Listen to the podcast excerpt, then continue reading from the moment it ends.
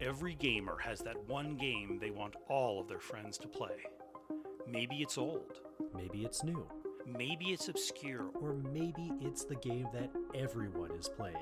Whatever it is, it's that one game you love to talk about. Join us as we ask each other to try this game.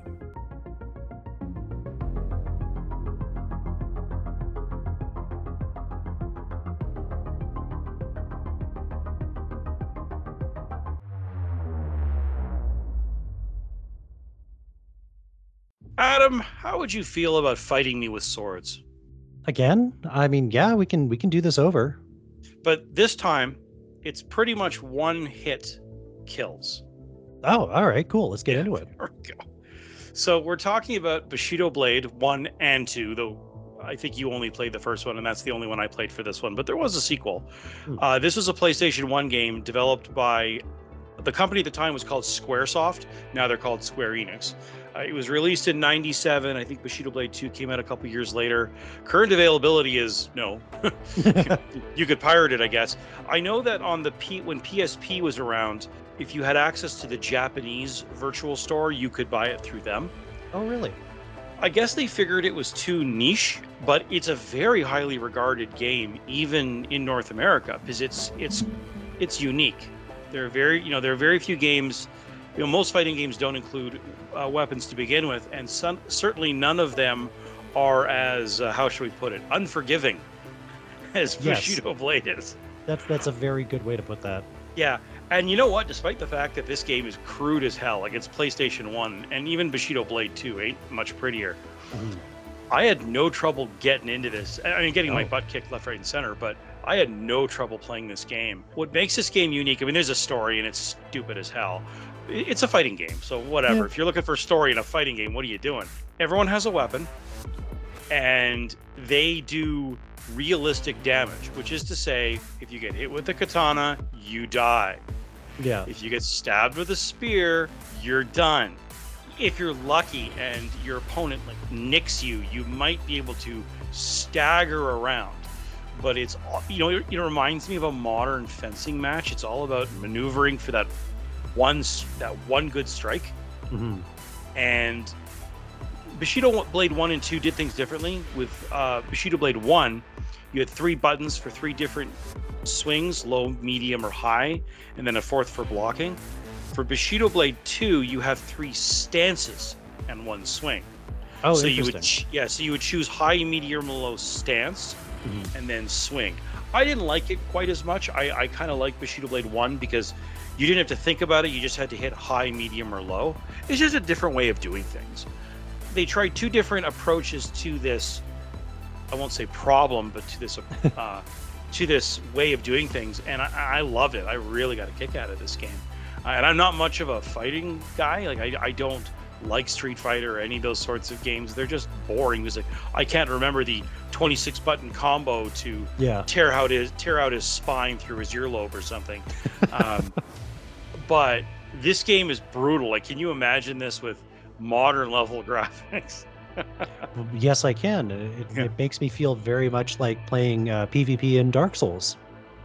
Oh, okay. So there you go. Is that a one hit, one kill sort of thing, or? It depends on builds, but I mean the point of the matter was like the way that it played very much made me feel it's very weighted and calculated and angling for the right attacks. Yeah. It's I remember when they advertised these, back when they advertised video games on TV, and looking at this thing going, well, this looks really cool. Everyone can be a samurai warrior. Not everyone can live by the power of the sword. Not everyone can die with honor. I, for example, make kazoos.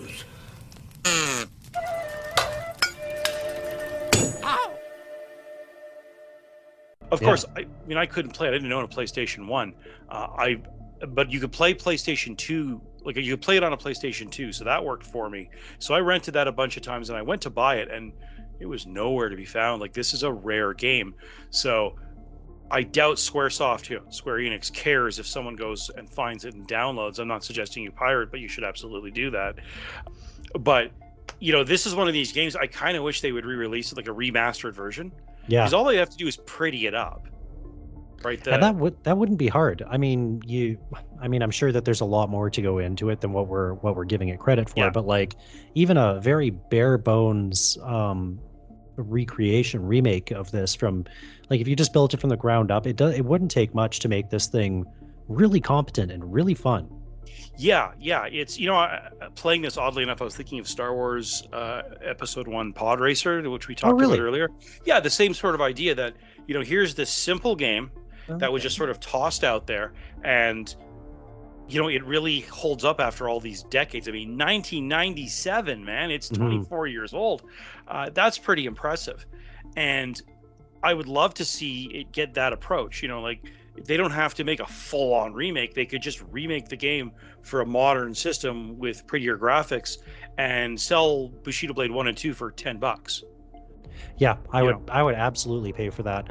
I mean, this is my first go around at it, and I played through the little campaign that was like, you know, 6 fights in a row. That was a lot of fun, trying to kind of get my feet under me there. And then after a couple of fights, I finally went and actually read the manual and really got to grips with the controls.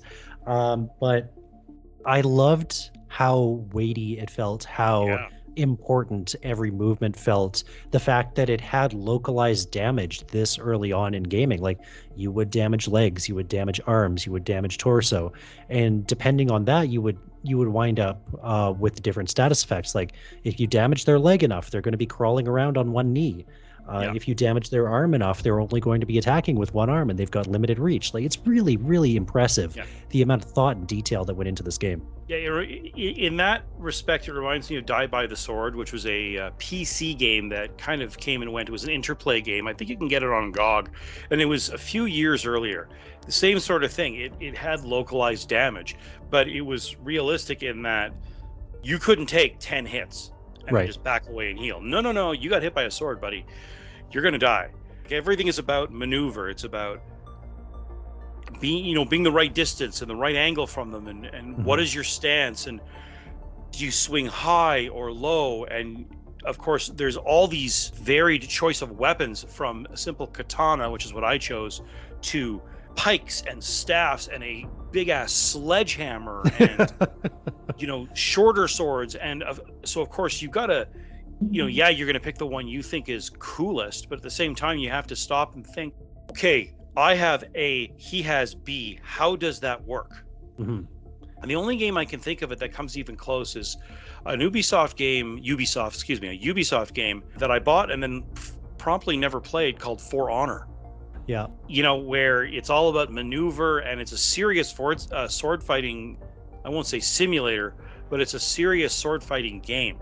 And, you know, I own the damn thing, and one of the expansions, you'd think I got off my butt and play it.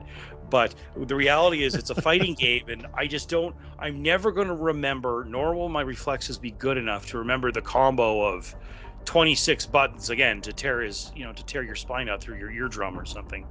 Yeah. But this one isn't that. It's just, it's a little bit like a chess match where you only ever have to think one move ahead. That's it.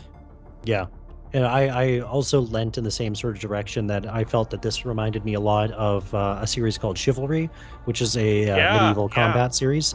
It also, again, reminded me of Dark Souls a lot in the way that every weapon is viable. You just need to learn that weapon's moveset and how it interacts with other weapons. And while you had mentioned that, I did remember you can set this game up to be in first-person perspective, which I did do, and I thought was just a blast. I actually had a much easier time playing it in first person than I did in third person. Really?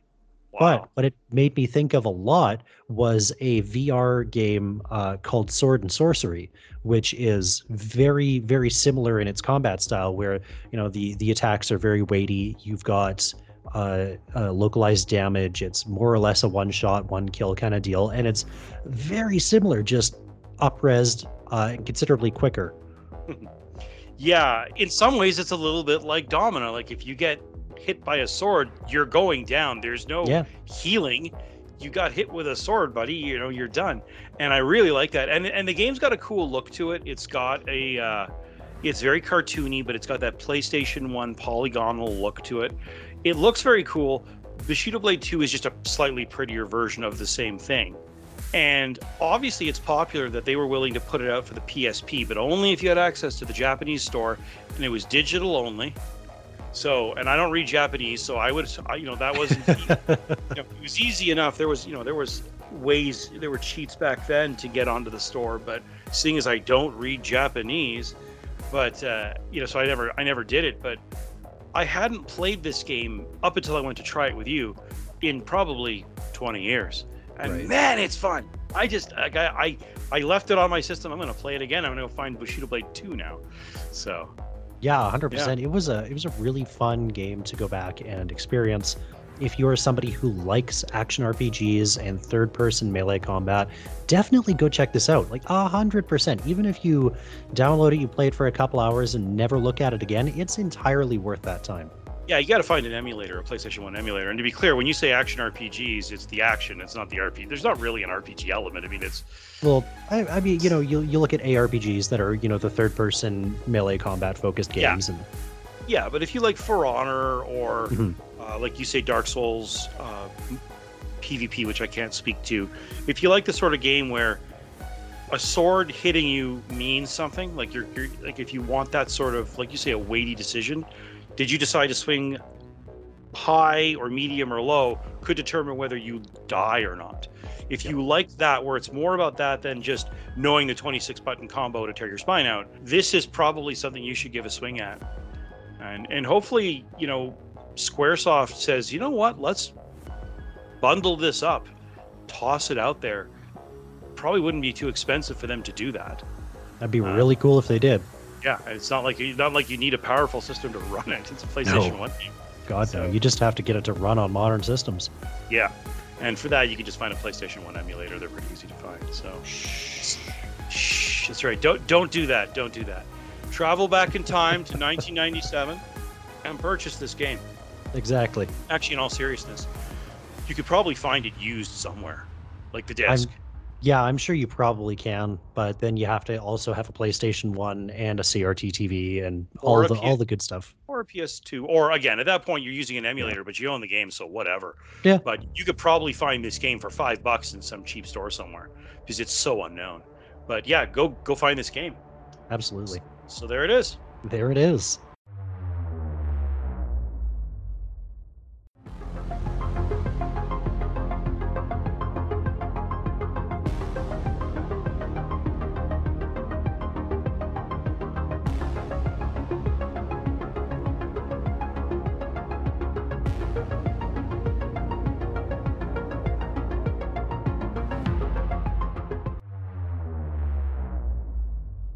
Hey, Farron, I got a question for you. Do you like high fantasy sword and sorcery type stories? Sure. I know the answer is no, but I'm going to ask anyways. Do you like being ambiguously probably the good guy in a story? Actually, I do kind of like that. Well, there we go. And do you like feeling immensely powerful as you rampage through villages, killing indiscriminately between goblins and humans? I would if I had a fucking clue how to play this game properly, but... yeah, sure. Sounds great. Well, shit. Well, let's get into it then. We're talking today about Magicka 1 and 2, developed by Pieces Interactive and published by Paradox Interactive, one of my favorite publishers. It's available on Windows, Linux, Mac, and PS4. Or, sorry, at least Magicka 2 is the title that I played, I believe. Yeah. Magicka 1 is available on Windows, Linux, Mac, and PlayStation 3. The second was released on May 26, 2015, and this is just a... adorable top-down twin-stick shooter in which it's, again, really ambiguous as to whether you're the hero of this story or not. You play a wizard, plop down, and you are given a quest, and it is your job to learn to spell, and by which I mean you put a couple of spells in order, whether that's a lightning spell or fire or death ray or life-giving ray or water, etc., and then you... put them all together and cast one big spell out of it. And this is a up to four player co-op game, and it is much better as a co-op game. I had completely forgotten about that until I went to go back and play this again the other day. it is a challenging game to play solo, but still very, very fun. So was this your first time playing the game? Yeah, I know you'd mentioned that you'd owned them, but I'm not sure if you'd ever gotten to them. It's one of these games I played with and sort of it didn't jive with me, so I put it away and then I came back and over the years. And so I went yesterday and I sat down and I think I invented a few new swears. I had nothing but trouble with this. I'm embarrassed to say I didn't make it past the tutorial before I started getting real frustrated. I couldn't figure out how to throw spells. I kept dropping them on me. I had all sorts of difficulty. The tutorial was not great. Let's start there. But like it was giving me instructions and I had nothing but trouble with it, but it's cool looking. So I decided what I was going to do is go find some gameplay because I didn't want this to be 15 minutes of me screaming profanities in your ear.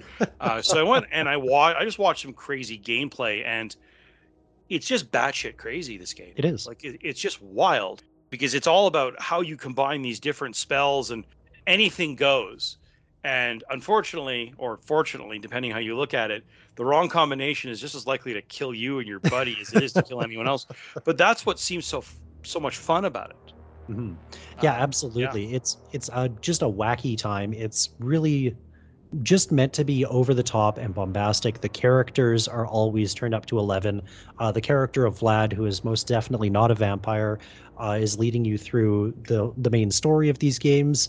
It's small details in this thing too. Like if you walk into water and walk out of water and try and cast an electricity spell, you just wind up zapping yourself repeatedly.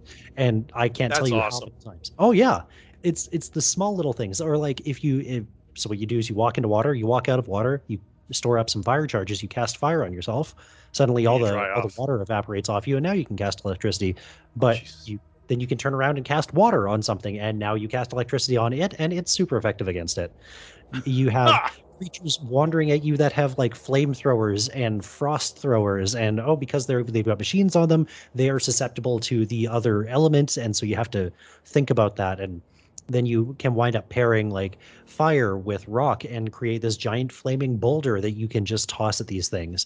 And it continuously gets more and more layered. You're putting shields on yourself that are elemented, so when they get hit by that certain element, then you actually get healed. And it's a lot to take in, and its skill ceiling is actually surprisingly high just sort of a little basically twin stick shooter. Even things down to sort of like almost a pig Latin-ish speech that everybody uses. You can pick out words that sound very close to the English counterpart. The charm is just off the charts in this game. It's adorable. It's delightful to just be in the area.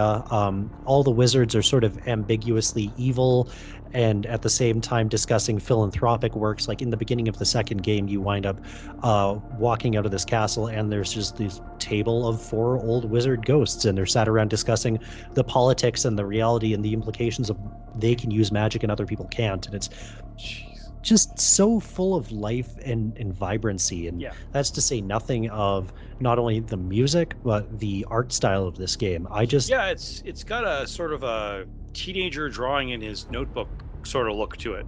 Very much so. Yeah. It's someone's teenager's fever dream that they just came up with. And it gives you that space to completely enjoy and play in with very few boundaries, save the edge of the screen. Yeah. It's, And a game like this, I can't help but think that this is crazier the more people you have. Is it 2-player or up to 4? Up to 4. So yeah, if you have 3 friends that you don't mind never talking to again, hop into this one and just go nuts. You're likely to kill each other as anyone else. But sometimes the goofy games are the fun ones. Like not everything has to be hardcore serious. Yeah. So yeah, I got a kick out of it. What I saw. Well, I'm glad to hear that you at least saw it and said that's good from an outside perspective. I'll try and relearn how to play it again. I was in a particularly impatient mood. I went, okay, after 20 minutes of this, dying for the 35th time, I'm like, fuck this, and I walked away. That's fair. And went on to Little Big Workshop, but which I quite enjoyed. But good. Yeah. No, I hate that one too. No, it's fine. No, but games like this make me want to go back and try again. Mm-hmm. Just because it looks so cool. It's in on the joke, like it's clear the developers are winking at you, and that's mostly because I remember the commercials, the ads for this game, and they were hilarious. Oh yeah, and that carries through the entire story as well. Truth be told, I've never actually gotten to the end of Magicka 2. My ex and I had played through a considerable amount of it, and then wound up stopping a few chapters from the end. But it's just so much fun to be at. Like, you don't have to play the thing through to the end, because there's no big upgrades. There's not like you unlock all the spells by the end of the game. You've got them at the beginning, and it's just up to you to piece them out and puzzle them together in very esoteric ways. When you figure out how to make like poison using the life spell, or you figure out that you can chain fire and your death ray together to create a flaming death ray, because why wouldn't you have a flaming death ray, or fire and thunder to create a fiery electrical storm. It's just a delight. Yeah, it's all about combinations. And that's really cool. Yeah, it's a goofy game for goofy fun, and that's who should be playing this.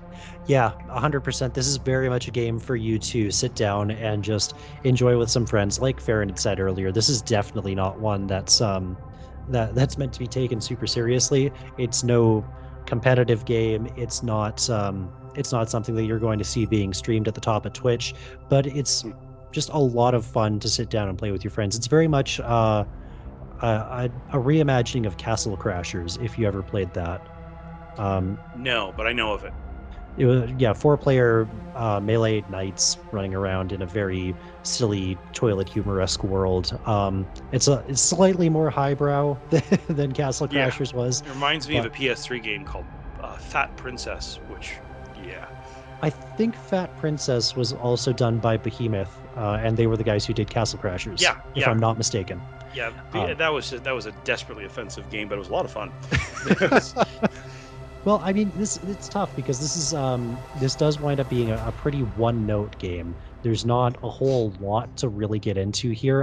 Give it a shot is where I'm coming down on it. I mean, yeah, absolutely. So. I'm on the same page. I'm going to keep this game around for a very long time, and it's not one that I come back to every week or every month, but every now and again I get a hankering to, let's go back to Magicka. I feel like that's just something fun to be in for a little while, and it never fails to keep me entertained for a good 5-6 hours at a time.